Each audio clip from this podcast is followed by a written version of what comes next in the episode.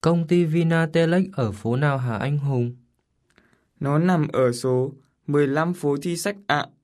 Thế thì cũng gần khách sạn nhỉ? Vâng, sắp đến công ty rồi. Trước tiên, chúng ta sẽ đến phòng họp.